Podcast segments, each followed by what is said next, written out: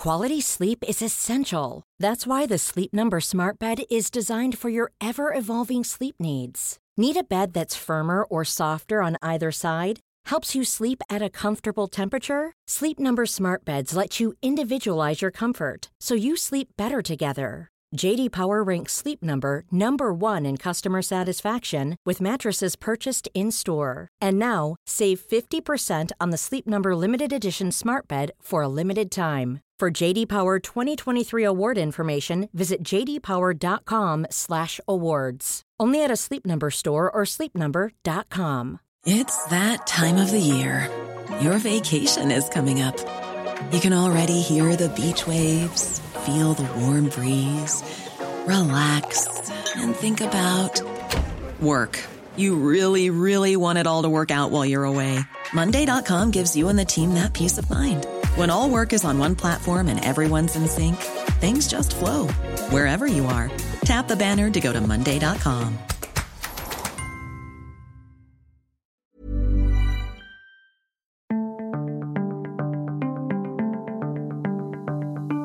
Hello and welcome to UnHerd. I'm Freddie Sayers. Since the death of Queen Elizabeth, the attention has understandably been on her life and all of the national pomp and ceremony that comes with her passing. But something else highly significant has just happened, which is that Prince Charles has now become king. And with that, a change that people, I don't think, have really realised. And that is that for the first time in living memory, we have a monarch who has strong opinions, is highly engaged in culture and politics, and you might say has a fully formed philosophy. Behind the scenes, for decades, Charles has been studying and developing his worldview, and he expressed it in a big 2010 book, which not that many people have read, called Harmony. And guess what? It's really interesting and quite radical. Our new king paradoxically, is a bit of a countercultural revolutionary. We want to understand what he thinks, and to help us do that, there is no one better than the co author of Harmony, uh, Ian Skelly, who joins us here in the studio. Welcome, Ian. Thank you very much, Freddie. Yes, one of the co authors. Since 2010, you've also been writing speeches for the now King. You've been involved with him on plans for other books, on international trips, making films with him. You've worked very closely with him. So you, it's fair to say you have a good understanding of his worldview. Yes, I've, I've got to know him. I've known him for 20 years or more. The obvious question, which I'm sure you have been asked a lot, is what's he like? What is he like to work with? There's been these little uh, clips coming out of him having some impatient moments over things like pens malfunctioning. Yeah. What's the truth? Well, I think that's an aspect of him. Uh, he does at times, particularly when he's under pressure, and often he is under pressure. In fact, I've never known anybody so busy as him that you would not believe how the schedule works, day to day, seven days a week. So there are uh, occasions when you know things boil over, and irascible. Yeah, I mean that that is part of the man. It's very similar to his father in that respect. You know, he's a very energetic, uh, rather impatient person because he, he wants to get things done. He doesn't really enjoy talking about things. He's a, he's a, a man of action, really. Uh, so when things go wrong or they go slowly, that, that can cause you know the occasional explosion. But you know he's a human being, and and I would say that that's what's so special about him. Really, he's he's very human. That's what I suppose also you meet him. to be stuck in the kind of heir apparent job for 73 years for someone who wants to get things done and is a man of action would make you quite sort of impatient. Yes, although I think by being the heir, he had the freedom to do all these things. Because once you become sovereign, you stop doing and you just become. And uh, so all the time that he was the Prince of Wales, he had he had license and freedom to speak. Uh, he had freedom to do, and he had freedom to use what he realised a long time ago he had as a capacity, which is to enable and to bring people together, to to, to convene all sorts of different uh, viewpoints, to, to come to decisions, and also to put ideas. I mean, all of this book here is really a, a, an explanation of what he's taken philosophically and understood technically and put it into action. Do you think he will now have to leave this behind? What we're about to outline this this these strongly held beliefs about the world and just sort of be neutral, or do you think inevitably some of this is going to come with him into his new role? Well, I don't think you can stop believing in what you believe just because you assume a different role. Um, and you know, with 40 years' experience of digging deep into all of these subjects, getting to know a lot of very eminent people and experts in their fields, and putting these ideas into action, he's not just going to park all of that and close the door on it, because that's that's that's him, that's his hmm. legacy. What will change is he won't be standing up and making the sorts of statements that you know he was once able to do. He, he won't be he won't be writing another book, for example. He won't be he won't be standing up and, and, and really calling to action in the way that he was able to do before. I don't think that necessarily means he'll stop uh, questioning in the right situations. Behind the scenes. Yes, I mean, if I was Prime Minister today or a member of uh, His Majesty's government, I'd be a bit worried about having audiences with him because he will ask questions and he's very, very informed. Hmm, well, on the Um, evidence of and- those and- clips of him being a bit snappy, maybe the Prime Minister will uh, get a bit of a telling off. Well, he's passionate. I mean, that's the point about him. And to go back to your other question, what you get from him is a very passionate person, incredibly funny, very able to put you at your ease. But underneath it all, what I rather admire actually, there is an extremely serious person there who thinks deeply and has really endeavored to understand the deep causes of many of the issues that we're all facing today. So let's get into that thinking because I suppose his reputation would be one of two things either a sort of slightly kind of soft left climate kind of person who would probably be slightly irritating to people on the right of the spectrum, or he's this sort of ultra traditionalist, kind of fogey-ish person who is irritating to people on the left of the spectrum. Actually, I found reading this, neither of those is quite true. He's he's quite radical. Actually, it's almost a bit edgy. Some of the, Oh, yeah. the the thinking. So so let's outline it. You talked about this at the start. This sort of divorce or this breach, um, which happened over the past 300 years. He outlines that in this book, which is basically that the Enlightenment sort of took us away from fundamental truths. At the moment, anyone who speaks against the Enlightenment is considered, you know, some a, a strange kind of retrograde mystic or something. What's the truth, and what does Charles think about that big sweep of history? Well, he's not anti-science. First off, uh, he and he's a progressive, uh, and I think the confusion about where he comes from, whether he's a progressive or he's an old fogey, comes from the fact that he really believes in traditional ways of doing things and thinking, because he sees tradition as a as as a an investment in the future, not something to hark back to um, because a lot of the traditional approaches uh, have a lot of value. And what he worries about, and certainly when we were putting this book together, is that we'd kind of thrown the baby out with the bathwater. Uh, so, you know, all this wonderful progress that we've got, he doesn't deny. That's marvelous. But uh, what has it made us how has it made us look at the world? How has it made us look at our relationship with the natural world? Because it's not a soft thing to be concerned about the environment. Um, we call it nature, but what, what we're really talking about there are systems that ensure our survival. And they're very, very complex systems. Uh, and if you start to break them down and uh, exploit them extensively, then the whole system breaks down. I mean, the reason we called it harmony is very important, that book, because it comes from the ancient Greek principle, uh, which I think, I think the word is harmonia, which, as far as I understand it, meant to join things up well. So, uh, you know, a, a building that was harmonic or a piece of Bach's music that was perfectly harmonious was, was well made up.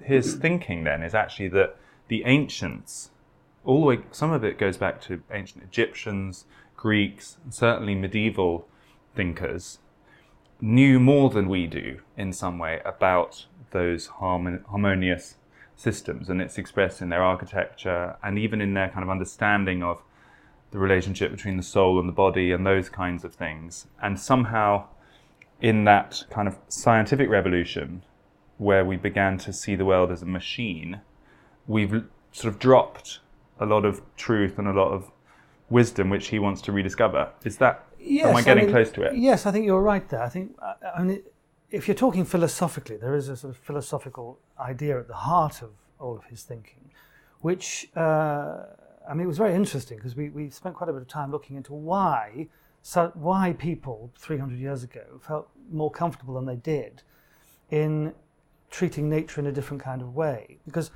I mean, the history of Christianity is a long one, and therefore history has somewhat confused uh, it if you go back to the you know the writings of the Desert Fathers, or you go back to the, the, the early Christian principles, what you find there is a, a, a, kind of universal philosophy, really, which you find underpins Islam, it underpins uh, Judaism, it underpins uh, Hinduism. The Vedas are full of it it's this, um, and indeed, for that matter, the, the, the, the, philosophers, if you like, of the, of the primary peoples of the world who have not lost this sense of the sacred, whether it be the Aboriginal uh, uh, nations or the, the First Nations of Canada. You, you, you, talk to those people, they, they speak in exactly the same way as once upon a time they did in Western Europe.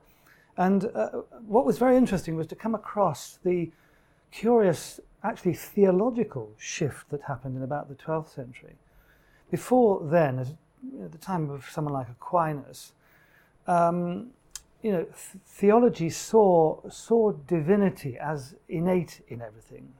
Um, the natural world was an expression of divinity, and uh, and and therefore we were too. And some of that survives. I mean, I was reading the other day uh, Dylan Thomas's poem about what is it he calls about the talks about the the the force through the green fuse that drives the flower. It's the same idea of this animating principle at the heart of life. What happened in about the 13th century was there was this theological shift in, in, in Western Christianity, which started to see uh, God as separate from creation something that was out there with a will, and we were the instruments of that will. And that f- profound philosophical shift is certainly interesting because what you then get is uh, a, a, a, a, sort of freedom that humanity felt, it seems to me, to, to be as disconnected from creation as the divine.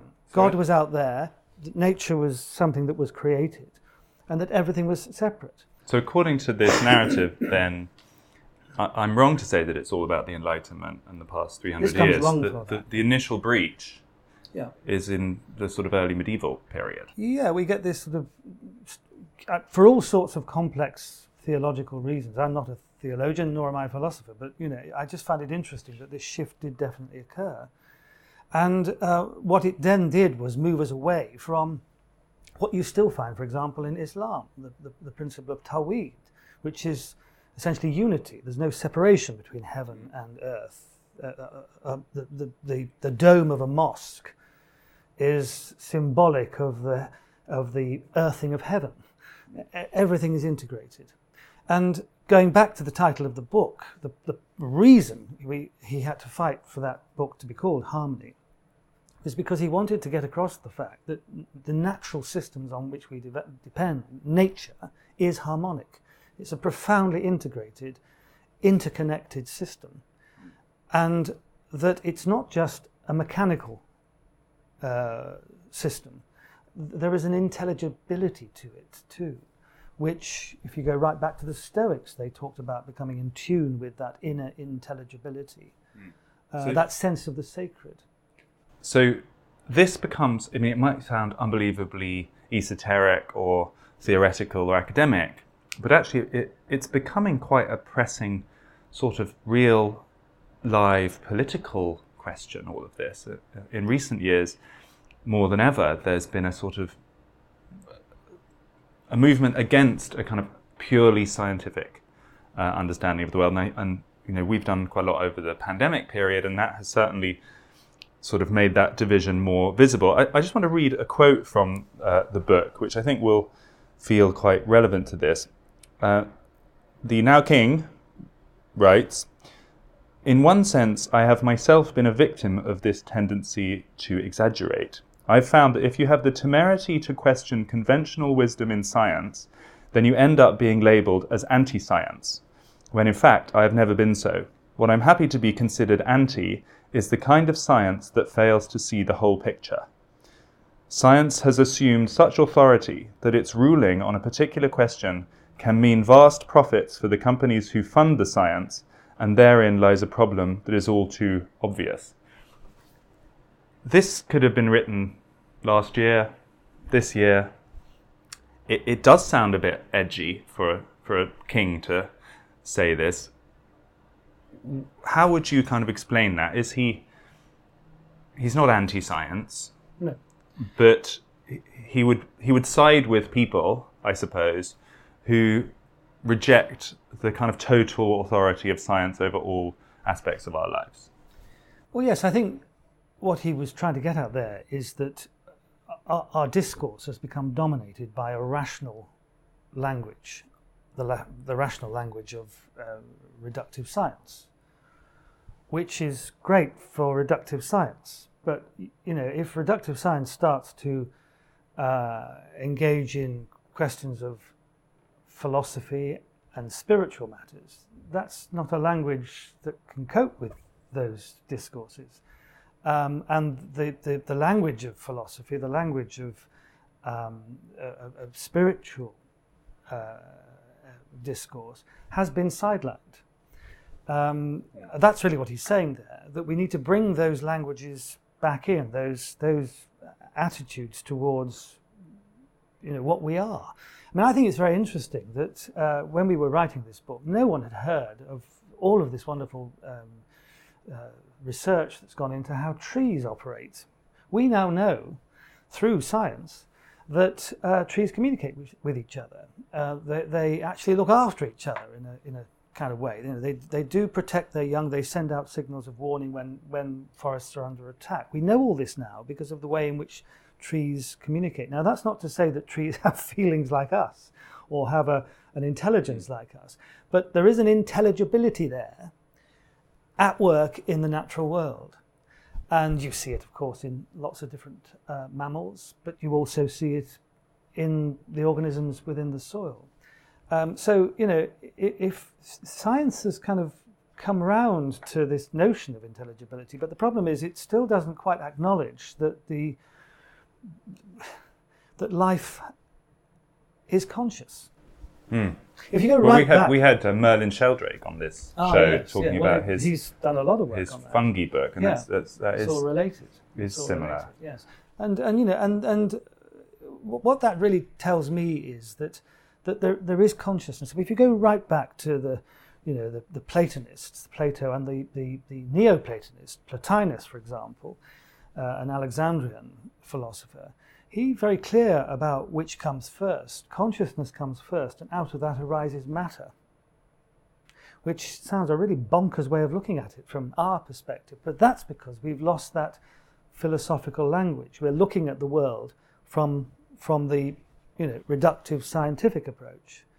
But uh, So this sort of cliche of, of Prince Charles, as he then was, talking to plants, is actually a little bit fair in that he, he, he does view the natural world as being intelligent. well, let me just put that right. First of all, I mean that was a, a that was a comical question at the end of a long interview. Um, I'm a gardener. I talk to my plants. I usually swear at them for dying, but uh, so yeah, I think as a gardener, he probably does talk to his plants. What I think is interesting about that particular interview, if you look back at what was also going on there, and what he was saying there, very seriously, was that we should be planting more trees, not chopping them down. 30 years ago, he was saying this. Uh, what are we saying now? You know, it's the, it's the solution to so many of our problems. We plant more trees because they restore soils, they capture carbon, Uh, they encourage biodiversity, but we're still chopping them down, you know, through millions of acres.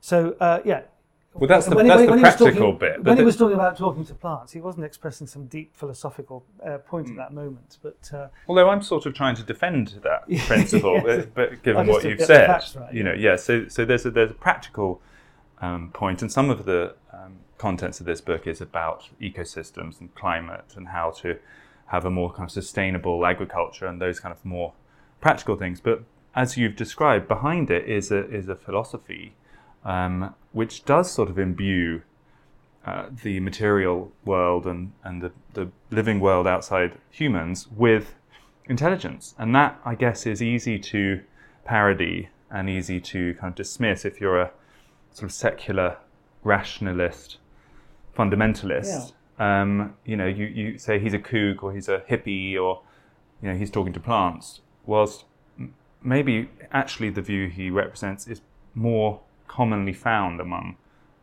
people than people realize. yes, I mean, what he's arguing for is that we should have a reverence for the earth, just as all of the primary peoples have a reverence for the earth, because we depend upon it.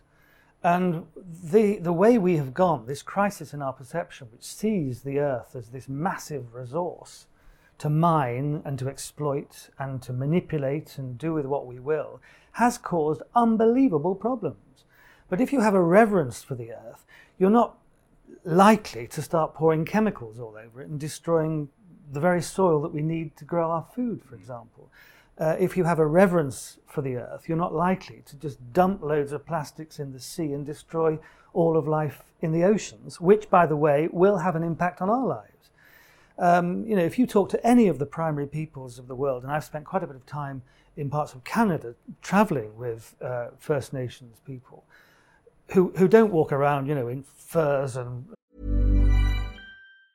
Planning for your next trip? Elevate your travel style with Quince. Quince has all the jet setting essentials you'll want for your next getaway, like European linen, premium luggage options, buttery soft Italian leather bags, and so much more. And it's all priced at 50 to 80% less than similar brands. Plus, Quince only works with factories that use safe and ethical manufacturing practices. Pack your bags with high-quality essentials you'll be wearing for vacations to come with Quince. Go to quince.com slash trip for free shipping and 365-day returns. Quality sleep is essential. That's why the Sleep Number Smart Bed is designed for your ever evolving sleep needs. Need a bed that's firmer or softer on either side? Helps you sleep at a comfortable temperature? Sleep Number Smart Beds let you individualize your comfort so you sleep better together. JD Power ranks Sleep Number number 1 in customer satisfaction with mattresses purchased in-store. And now, save 50% on the Sleep Number limited edition Smart Bed for a limited time.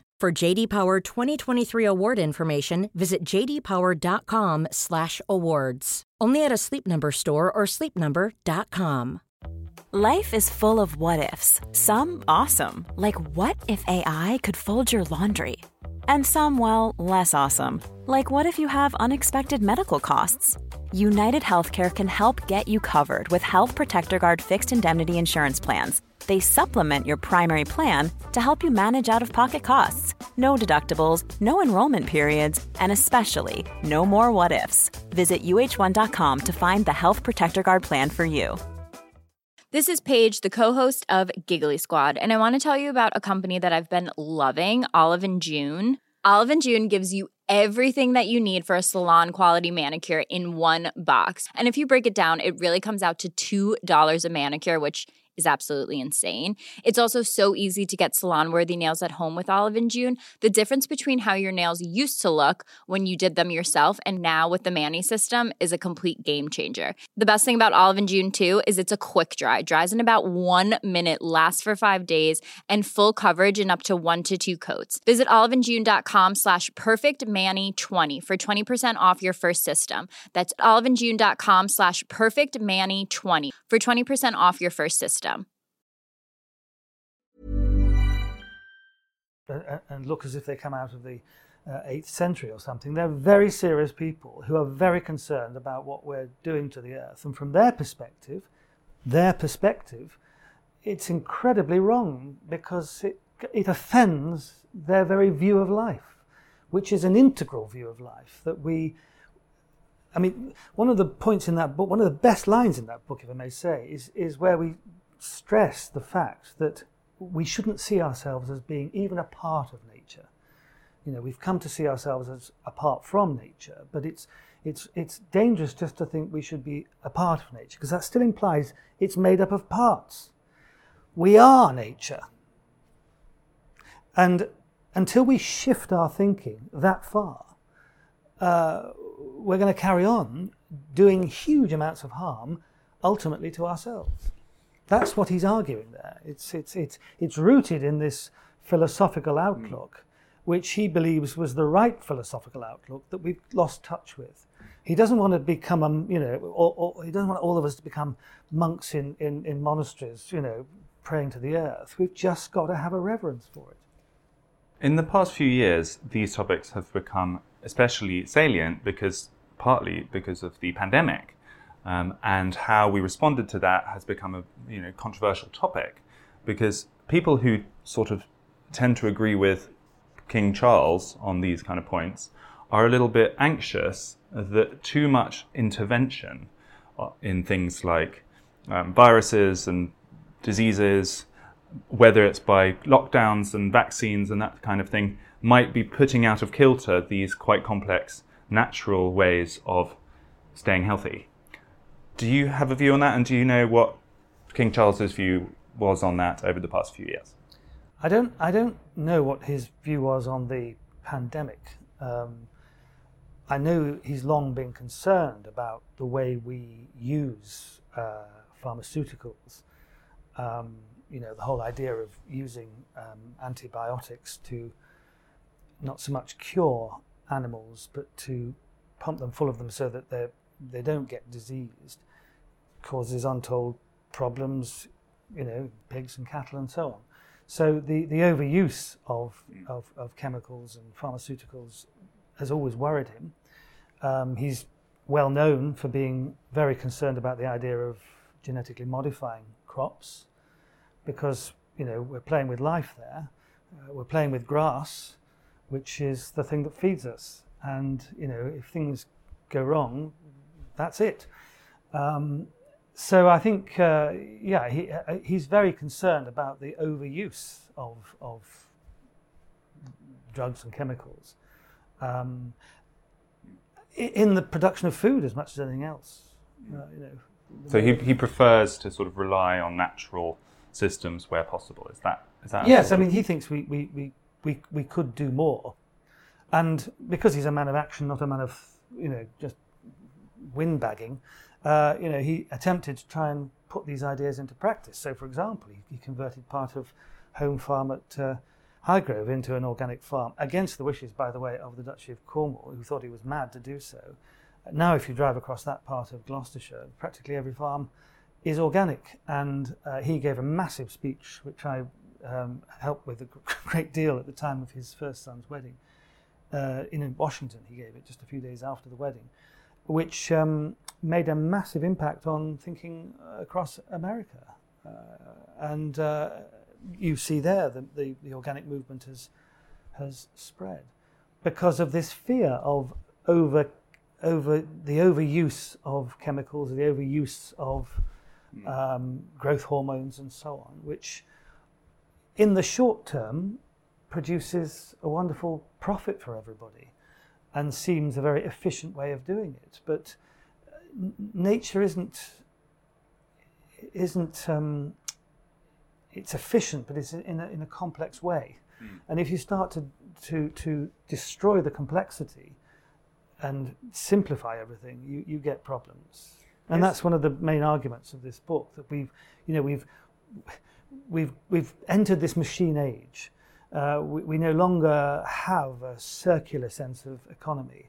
It's very much straight line. Here's what's really interesting to me about this. First of all, it's neither of the left nor the right. Mm. It's not on that political spectrum. Um, you know, part of it, it sounds sort of anti-capitalist, frankly. It sounds very skeptical of big corporations, drug companies, big, big farming, um, which would be quite upsetting to a lot of people on the kind of right of the spectrum.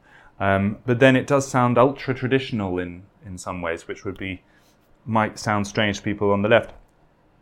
It feels to me like there is actually a bit of a movement going on, and which is why his accession to the throne at this particular time might be more significant, because there are people who are talking a bit like King Charles has been talking for some decades. Let me read a little paragraph from the book about what his vision of the future is, uh, and it draws together some of these threads. His vision is of a future where food production and its distribution will have to all happen more locally to each other and be less dependent, certainly, on aircraft, where the car will become much more subordinated to the needs of the pedestrian, where our economy will have to operate on a far less generous supply of raw materials and natural resources, and where the character of our built environments once more reflects the harmonious universal principles of which we are an integral part. I mean, you could go through that and say that it's quite prophetic almost. I mean, I don't want to overdo it, but a future where food production and its distribution will have, have to happen more locally. There's a lot of talk about that at the mm. moment. We've literally seen international supply chains break, mm. and so there's a bit of a panic about that. Relying on less energy uh, and less natural resources, well, the winter we have coming is one where the whole of Europe is going to have to do just that. And the character of our built environment, that's referring to buildings, again, there's a movement that is really gaining quite a lot of traction around different types of building away from these kind of skyscrapers and towards a more human scale, walkable streets and all the rest of it. But what you've just described there are all the ideas he was you know, banging on about 30 years ago. Um, and underpinning all of that, to just go back to your point about capitalism, his argument is not so much anti capitalist as pointing out that our capitalism depends upon nature's capital. And what we have increasingly done over the past 50 or so years, you could go back even further, is we've eroded that capital in the bank. It's unsustainable. And if you want capitalism, you need to ensure that nature's capital is healthy and sustained. That's the central premise of this. That's you know, so don't don't read it as being anti-capitalist. Mm. It's pro-nature's capital, which underpins everything else. Um, but yes, I mean all of those ideas there you can trace back to things that he was talking about 30 years ago. I mean he gets a lot of stick for Poundbury, this um, extension to. This is a village that he yeah. essentially built in, yeah. in more traditional style. Yes, so, so, the history of that, very briefly, is that Dorchester is a city in, um, in Dorset. It had to expand. Part of the local plan was that it was going to expand, and it was in, intending to expand onto land owned by the duchy. And for once, uh, the then Prince of Wales argued, don't build as you've always built before, which is to say, you know, these satellite housing estates using lots of land where the school is separate from the houses, where the supermarkets, you know, two miles down the road, down a, a, a dual carriageway, and so on and so forth. I want to see if it's possible to build in a much more integrated way where people can have a car but, but don't need it all the time because they can walk everywhere. So creating these little walkable towns, which is the traditional way that towns always developed. If you fly over North London. It's made up of lots of different villages. That's how it, it's mm. like a honeycomb. Um, I mean, fair to say Poundbury a mixed success at this point. There, has been some other new developments that he's well, done that, was that maybe were more successful. Yes, that was the first one, and you learn by your mistakes. Uh, he got slated because they all look very pretty, but actually, what he was saying was, I also want to see a, an extension to Dorchester that looks like Dorchester. If you go up to Scotland, to Cumnock, just outside. Um, near to Dumfries House, where he has a big operation there. The houses there that they've built look like the rest of Cumnock, or if you go down to Swansea, they look like Welsh houses or in Cornwall. So it's about creating a sense of place using local resources, local materials, and creating local communities that are dependent upon local craftspeople. And indeed, as he was pointing out there, producing food more locally to cut down on the the cost of transportation, which of course is absolutely massive. What's so interesting is that he was completely pilloried for this mm. for, for decades by the architectural establishment, by fashionable, you might call it metropolitan opinion. And somehow it takes someone with such a position as that, not to be afraid of the enormous influence of current received wisdom. So it's a very interesting kind of revolutionary you have in the new king, in that purely by the accident of his position, he's sort of buttressed enough to retain his uh, views no matter if he's pilloried for them. There's one um, more quote I want to read from the book, which I think was is really quite striking about that sense of being in opposition to you know, the cathedral of received opinion. I remember the 1960s only too well, he writes, and even as a teenager, I felt deeply disturbed by what seemed to have become a dangerously short sighted approach. I could not help feeling that in whichever field these changes were taking hold, with industrialized techniques replacing traditional practices, something very precious was being lost. So you've got the sense of a kind of teenage revolutionary already in the 1960s, just as everyone was so excited about the progress, the new style of building, modernism, you know, new liberal values and everything else. You've got a young Prince Charles sitting there in his literally castle thinking, no, no, no, this is all the wrong way. And he sort of stubbornly refused to go along with it all of those decades, and now it's almost come back into fashion. Yes, I mean, when I first got to know him, I was, when I really got to know him and saw how he operated, you know, behind the scenes, and to be honest, also amongst his own family, I realized just um, how remarkable he was, really. And uh, he has extraordinary, the the guts he, it took to, to stick his head above the parapet, not first of all publicly, but, you know, behind the scenes. The pillaring he received from, you know, those closest to him must have been tough. But to then decide that he was going to actually stand up and say, should we be doing things this way in terms of architecture, in terms of the way we're growing our food, and so on and so forth, uh, I can only admire. Uh, and it comes from a very deep place. That's the other thing. And going back to a point I made earlier, who's a profoundly serious person. Now, you know, had he not been born into this position, I dare say he would still be that person, and goodness knows what he'd be doing today. But he is in this position, and uh, he uh, has almost um, at times railed against the established view because he feels so strongly that we need to just think again and, and frankly just join the dots up. That's all he's really been arguing all of this time. But no, I, I admire him immensely for, for standing standing his ground. And uh, you know, pilloried 20 years ago, now he's seen as having been right. I can remember a good 15 years ago helping him put a big speech together where he wanted to talk about plastics in the sea. Nobody was talking about plastics in the sea. Everyone thought this was another, you know, moment from Planet Charles. Um, then we get the big issue, and of course it's now bigger because no one took any notice. Only earlier this year, he gave a, a video address to the Farnborough Air Show. Uh, NASA got very interested in it because he was he's very concerned about what we're going to do on the moon when we get back there. We start m- mining the moon, and should there not be some sort of international agreement over how we do that, or we're going to end up with another Wild West up there, destroying another environment. Now, you might think that's from Planet Charles. Let's see what the feeling is in 20 years' time about that one. Uh, I could go into all sorts of different uh, examples where he's way ahead of the game. I mean, we've got one big thing coming down the track that no one's talking about at the moment, which is the shortage of phosphorus, which you need to grow plants. That's going to run out if we're not careful. This is for fertilizers. Fertilizers, yes. Curiously, human sewage could be the solution. And he's been going on about that for 20 years, but no one's been taking any notice. It's all, I don't. you know, I'm not. I there. don't, not going to profess having a strong view on whether we should use human sewage, but He does. it, it might shortly happen. Um, is this how monarchy should be working? Do you think? Because maybe there's an argument to say that in the in the balance, you know, your, the prince or the now king is talking about systems and delicate balances.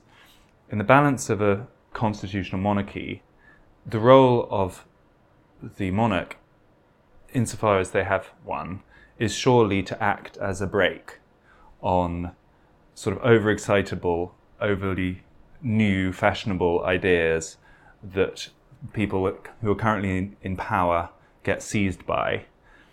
And maybe that's what he's doing. So this this slightly kind of grumpy man we're now becoming familiar with, who gets crossed when his pen doesn't work and so on, is sort of now stepping up into his appropriate role, which is to kind of push back on people getting carried away with the new thing or the overly uh, modern sort of view of the world, and maybe that's maybe that's appropriate.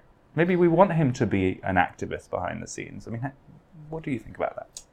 Well, I think the role of the monarch, uh, although we think it's set in stone, because most of us have only been familiar with one person in that role, if you go back beyond uh, Queen Elizabeth II, you do find other monarchs who are engaged in issues and are concerned and show their concern. Uh, George V, very good example of that in his reign of bringing people together and you know necessarily not necessarily always pleasing the government of the day by asking certain questions. Uh, we know what Queen Victoria's views were on a lot of things, and you can go right back. So um, you know, he will make this role his own. He knows the difference and has gone on record as saying that he knows the difference. When he was 70, you know, he spoke to the BBC and said, I'm not stupid. I know the difference between what I am now and what I will become. And he's now become it. And the very first thing he said in that address to the nation was, I'm drawing a line under what I was. I now assume this role. You can expect me to be quiet about these things.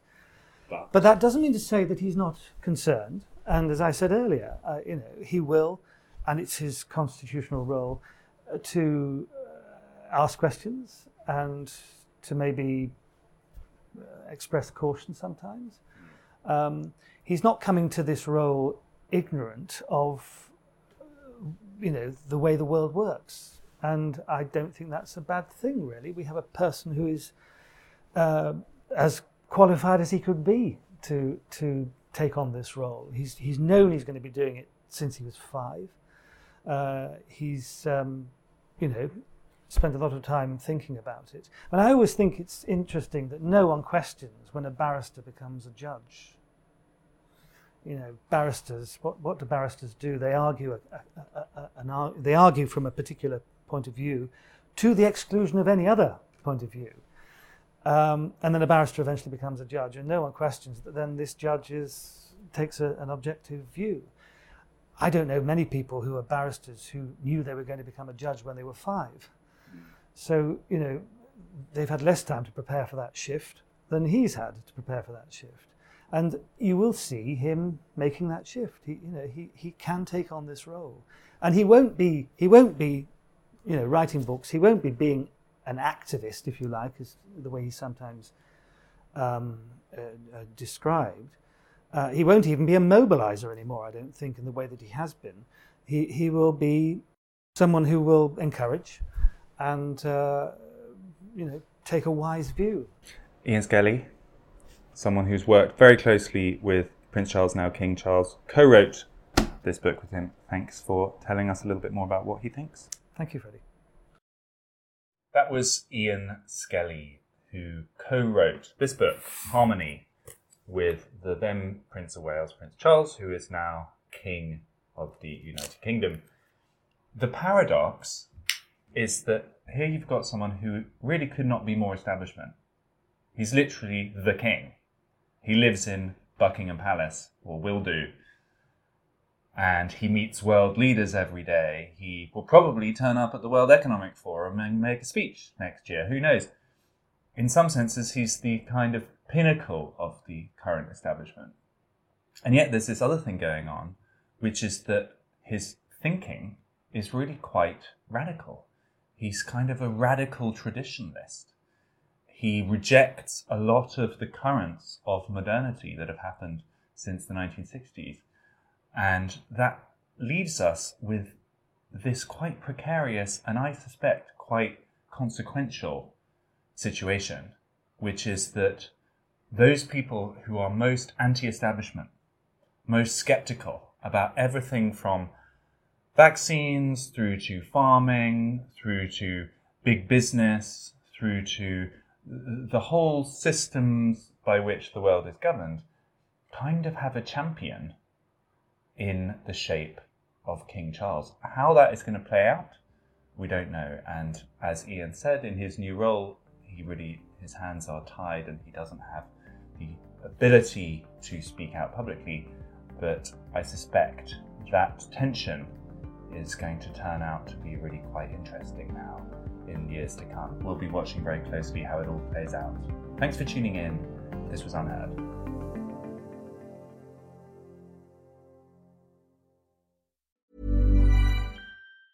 Planning for your next trip? Elevate your travel style with Quince. Quince has all the jet setting essentials you'll want for your next getaway, like European linen, premium luggage options, buttery soft Italian leather bags, and so much more. And it's all priced at 50 to 80% less than similar brands. Plus, Quince only works with factories that use safe and ethical manufacturing practices. Pack your bags with high-quality essentials you'll be wearing for vacations to come with Quince. Go to quince.com slash trip for free shipping and 365-day returns. Hi, I'm Daniel, founder of Pretty Litter. Did you know cats tend to hide symptoms of sickness and pain? I learned this the hard way after losing my cat, Gingy. So I created Pretty Litter, a health monitoring litter that helps detect early signs of illness by changing colors, saving you money and potentially your cat's life. Pretty Litter is veterinarian developed, and it's the easiest way to keep tabs on your fur baby's health right at home. Go to prettylitter.com and use code ACAST for 20% off your first order and a free cat toy. Terms and conditions apply. See site for details. Even when we're on a budget, we still deserve nice things. Quince is a place to scoop up stunning high end goods for 50 to 80% less than similar brands. They have buttery soft cashmere sweaters starting at $50, luxurious Italian leather bags, and so much more. Plus, Quince only works with factories that use safe, ethical, and responsible manufacturing. Get the high-end goods you'll love without the high price tag with Quince. Go to quince.com/style for free shipping and 365-day returns.